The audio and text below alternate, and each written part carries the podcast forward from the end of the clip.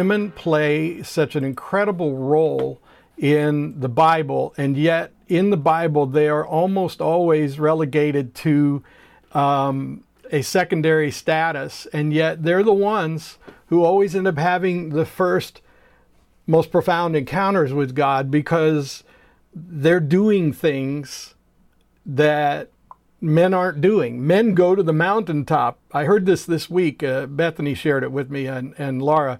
Um, men go to the mountaintop to meet God, but where do women meet God? At the well, at the tomb, preparing the bodies of the dead. You know, it's that's where the women meet God, and in a way, their experiences with God are way more intimate and more personal, like the women that Marissa just talked about. And the men who meet God on the mountaintop, they have to be hidden in the cleft of a, of a rock and and and uh, protected from their own uh, sort of determination to face God down eye to eye. You know, so keep that in mind as we move forward. As we approach Mother's Day, it seems appropriate that we celebrate women, and that's what we're going to do in the message today and from now on till Mother's Day. And we're going to meet some women who are part of Jesus' story. And I think it's going to be a real blessing to you. Now, I'm not going to read chapter 38 to you because I want to just sort of paraphrase or, or summarize the story, but I want you to have it open. I want you to read it okay? And you got to promise me you're going to do that because it's important. But I will give you this overview of the story so that you can meet Tamar, a very interesting woman from the Bible. So we're not going to forget that Easter happened, and we're not going to forget as we move toward Pentecost uh, and celebrate that incredible, glorious day. But because Mother's Day is coming up, I want to talk about women, and I really think you're going to benefit from this, whether you're male or female. And the first woman that we meet is a very unlikely ancestor. She's a uh, ancestor of Jesus. She's a Canaanite who married into an Israelite family, not once, not twice, but three times she got married into this family. And she wasn't even part of the covenant with Abraham that her husbands were supposed to observe. Now, the first person that we need to get to know in order to understand Tamar's story is Judah. Judah was the fourth son of Jacob, and he was an ambitious fella. In fact, you could say he's proof that the apple doesn't fall far from the tree. Um, you might remember her, his, uh, Judah's father was Jacob, and Jacob is the one who tricked his father Isaac into giving him his brother's birthright. Esau was the firstborn, and yet through trickery, Jacob got Esau's birthright from his father Isaac, whose father was Abraham. And then old Jacob went through all sort of shenanigans in order that he could obtain Rachel, the wife that he desired, and because his father in law was a bit of a trickster too, he and Jacob went round and round until Jacob ended up with two wives, Leah and Rachel, and 12 sons, 10 by Leah and 2 by Rachel. Now, Judah was a middle son. He was a fourth born, you know, so he's he's a middle child. And uh, Yet he tended to emerge as one who really went to a great lengths to get what he wants. He, he really worked hard to get what he wants. Judah was the ringleader in that whole episode where he uh, they the brothers faked the death of their brother Joseph, who was dad's favorite. Jacob loved Joseph, who was the firstborn son between Jacob and Rachel. And it was Judah who was the ringleader that arranged for his death to be faked and arranged for Joseph to be sold into slavery in Egypt. And then it was Judah later who, standing before Joseph without knowing that it was Joseph, did all the negotiating in order to save his father's household from the famine. And Joseph really you know, had every right to be pretty uptight with Jacob or with Judah rather, and yet that whole story played out in a unique and remarkable way that is a type of the story of the deliverance of, of the people of Israel and the people of Jesus. And so we'll have to visit that some other time. Uh, eventually, Judah took his family and his property and settled in the land of Canaan or Canaan. And while he was there, he developed a whole network of business relationships and social networking uh, in those days that wasn't anything like it is now. And through all of those alliances and relationships, um, he decided that intermarriage was probably okay, even though it was a violation of the covenant with Abraham. And so he did. Now, Canaan is a word that doesn't really describe a region so much as a people group from that region that made up all different tribes and religions and ideologies. And the thing to keep in mind was is that because Judah was a son of the covenant with Abraham, he was allowed to interact with those people, but he wasn't supposed to marry with those people, but he did. He was particularly fond of the tribe of the Adullamites, and so through his best friend's uh, Hira's uh, relationship, uh, he Judah ends up marrying a Canaanite woman, and seems perfectly okay to him, and it makes sense because of the strategic and uh, business benefits of such a marriage. And so Judah proceeded to carry that legacy on through his family. And that's why his eldest son Ur was also pledged, uh, had a Canaanite woman pledged to him. And this woman's name was Tamar. Now, when Judah uh, made this arrangement, it would have been between himself and Tamar's father. And the son and the daughter were really not part of the negotiation process. They were an arranged marriage. And so it was a business transaction. And and women in those days were were more uh, of a commodity than they were human beings in in the sense that they were thought of as equals with the men. And so Judah's plan was for uh, Tamar to marry uh, her his son Ur, and she and Ur would start a family and build a strong alliance between their tribes and a very beneficial business and family interaction, except for one thing. Judah was an apple who didn't fall far from the tree, and it turns out that Judah's sons were also apples who didn't fall far from the tree. But if you've ever walked during uh, the fall under an apple tree, you know that some of those apples lay there and rot and stink. And apparently that's what the problem with Ur was. we don't even know what was wrong with Ur. We don't know what God had against Ur. All we know from the scripture is that Ur was evil in the sight of God and God smote him, you know? Smoting, I smiting in the Bible is such a great King James version word, you know. God smote him or he smites those that he doesn't like. And, and, and all that means is Ur was there and then Ur was gone. And this left, of course, Tamar with no husband and no children. Well, there's this thing called levirate or levirate marriage that is part of, of ancient cultures and it was adopted by the, the people of, of the covenant of Abraham as well. And in a levirate marriage, the requirement is is that if the husband dies, then the next eldest son must uh, marry his widow and produce children with her.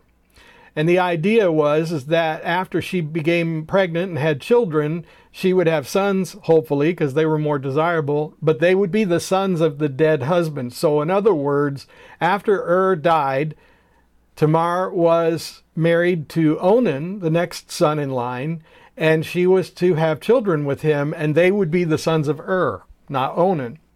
And then that way, all of the uh, rights and privileges and inheritance that would have gone to Ur will go to Tamar's sons with Onan. And you know what?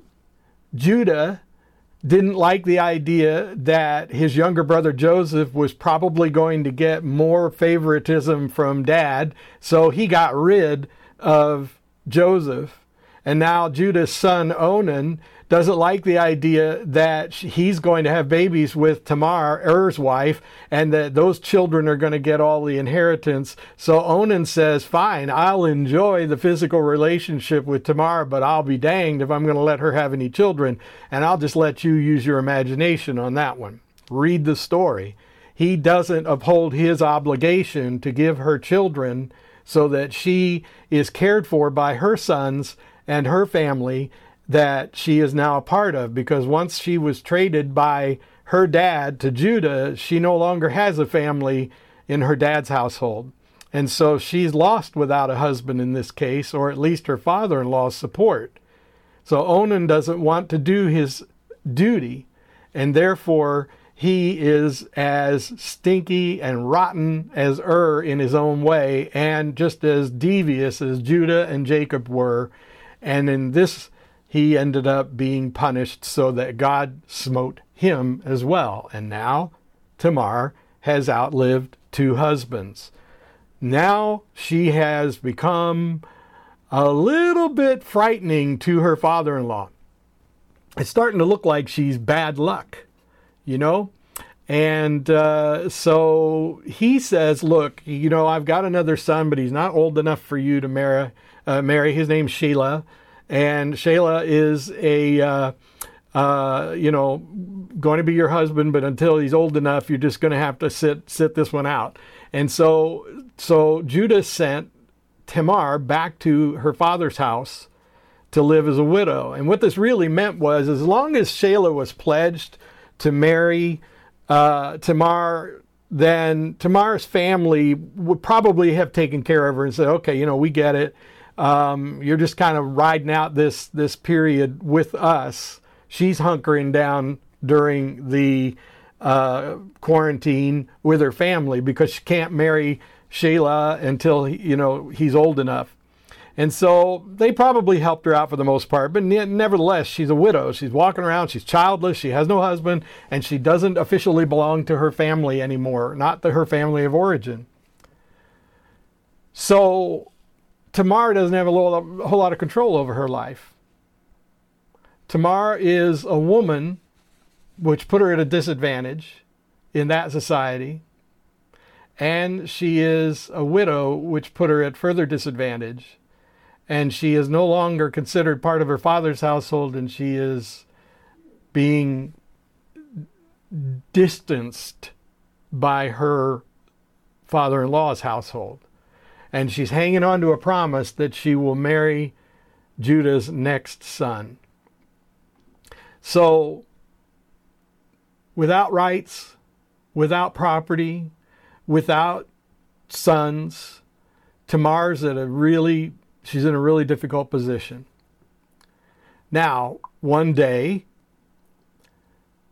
she is aware, becomes aware that uh, Judah's wife has died. And she's also become aware that Shelah is old enough to marry and nobody's come to get her. Well, if Tamar knew, so did everybody else in her community. And the fact that Judah didn't want her, didn't want her for Shelah, made it clear to the people in her family that she was cursed. They, they just viewed her as a cursed woman, which meant that she was in a moment where she was backed up against the wall and in desperate straits. And so when she heard about this, she understood that she had to do something or she wasn't going to survive. And since she doesn't have much power or authority over anything, and she doesn't have any possessions really, what could she do? Well, so she heard that Judah had made himself a comfortable life. And he was sort of retired and has outlived his wife. And uh, so, what does he do? Something men have always done. When they want to get away from it all, they go out into the woods. And this is exactly what Judah did. He got his best friend Hira, and they went out into the wilderness to tend the sheep. And so he went out on this long get away from the home where he has grief and loss and sorrow and get away from his troubles and the things that stress him. And so, leaving behind all his responsibilities, he goes out into the wilderness. Meanwhile, Tamar is lingering and suffering because of her abandonment. And she has to take action, and she has to take action now. So, what does Tamar do? The one thing she can do she takes off her widow's clothing and she puts on a very sexy dress and a veil, and she goes to the border gate of the wilderness in the town that Judah and his friend would have passed through to go into the wilderness, and she camps out. Now, women who park themselves at the town gate are generally perceived as professional uh, prostitutes. And so she hasn't said it in so many words, but she is dressed in a nice, sexy red dress with a nice veil, and she's sitting at the gates and she's thinking, you know, when he comes in from the wilderness, uh, when the cowboys come home from the cattle drive, there's just a certain thing that they've always wanted. They're going to want to do some drinking and they're going to want to hang out with some women. And so she sits there at the gate, and Judah comes and he sees her and he says, Wow you look great, especially after I've been out here in the wilderness. And of course, you know, what older man doesn't get a little bit excited when a sexy looking younger woman gives him some special attention? And so he falls for her ruse. And this is what he does. He says, How much will it cost for me to spend the night with you? and a price is negotiated. And the only problem is he's not carrying any cash. He doesn't have anything. He says, I'll tell you what, I'll send Hira to get you a goat. I'll send him to go get my cash or my go, go collect my wallet. And uh, in the meantime, you and I can go ahead and do this. And she says, That's fine, but I'm not stupid. He may not come back with my payment. So here's what I expect I expect you to give me your signet ring and your staff. And this is eventually, essentially his credit card and his ID card. So his driver's license and his credit card have been exchanged for an evening with a woman he doesn't know is his daughter in law. And they have a wonderful time, I guess, because he goes away satisfied and she ends up with his seed in her womb and his credit card and his driver's license in her pocket. Now, later on, when word gets back to Judah that Tamar is pregnant, it's like all of a sudden he remembers he has a daughter in law. He's completely forgotten her. But you know how it is. You know, there's people in every community, there are people in every church who like to stir the pot and they like to push people's buttons and they like to they like to find that person that if they get that piece of news is going to react colorfully and then they sort of sit back and chuckle at what they've done. Somebody got a hold of Judah and said, Did you know that your daughter in law is pregnant? And of course, Judah says, Oh, yeah, I have a daughter in law. I forgot all about her. So, what does Judah do? He says, Well, that's not right. You know, that's not right.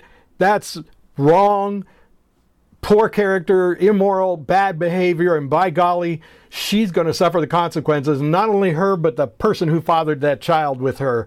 And so he picks the most dangerous consequence out there, which is something that didn't happen very often, and says, Well, they should be burned. So Judah's hopping mad about this. And so she's confronted by Judah and the others. And here's what she says I will reveal to you who the Father is, and then you can do whatever you think is best. Judah says, Fine, who's the Father? And she said, Well, it's the guy to whom this signet ring and this staff belong. Or, in other words, here's his driver's license and here's his credit card. And Judah sees his name and realizes what has happened. And he realizes he is the father of her child. Now, at that moment, he probably could have gotten away with having her killed and put away. but in a moment of, I guess you could say, remembering the covenant with Abraham that was part of his being, he says, You know what? In this moment, she's more righteous than I am. In this moment, she has done the only thing she could do to get what she rightly deserves. And I will accept my responsibility. And so he marries Tamar. And they have children together. Tamar seems like one of the characters that would show up on a Jerry Springer or Maury Povich show, and they would bring the DNA results out and say, and the father of the child is, and, and, and it all seems like trailer park stories or something like that. And it seems all so, so colorful. But the, the truth is, we've all known people like Tamar.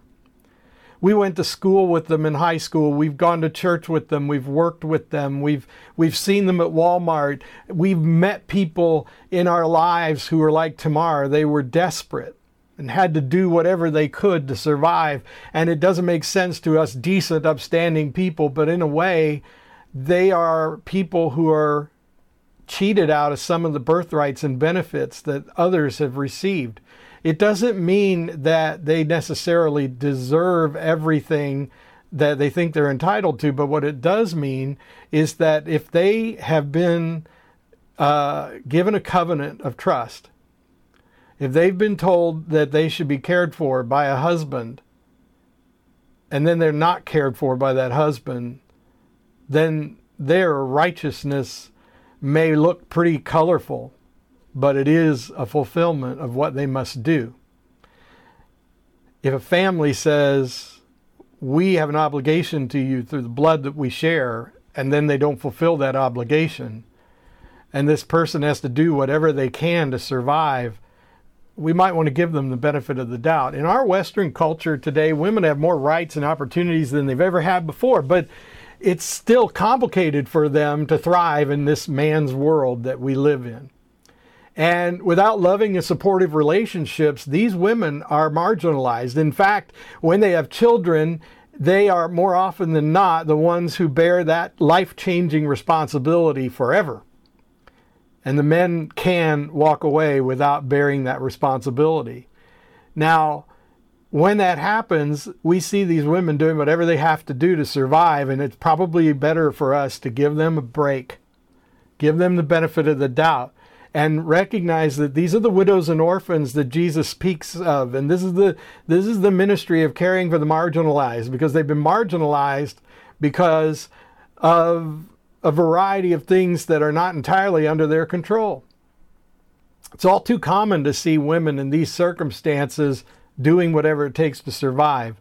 And it's important that we understand that desperate times will sometimes cause desperate measures. Now, all that being said, before we judge any of these people, we might want to come alongside them and walk with them because if they were not marginalized, they might not have to do what they do. And so we can't yell at them from a distance as they walk the margins and we stand in the safe places. We have to go where they are and meet them in their circumstances. And when we begin when we begin to care for them the way that they didn't get cared for, then we can say there are better ways to deal with your problem.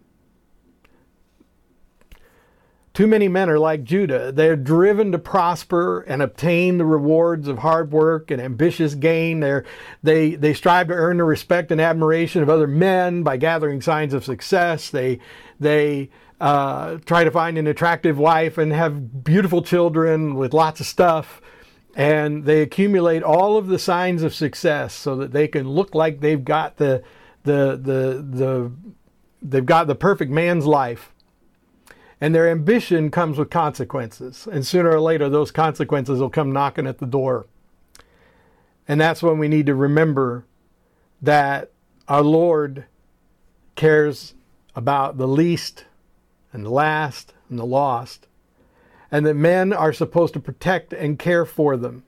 Now, I know that if I preach about women, some women are going to say that I don't show proper sensitivity. Some men are going to say I'm not showing proper sensitivity. I know that if I talk about men and women, I'm I'm risking marginalized people who don't think that traditional relationships between men and women are the only thing.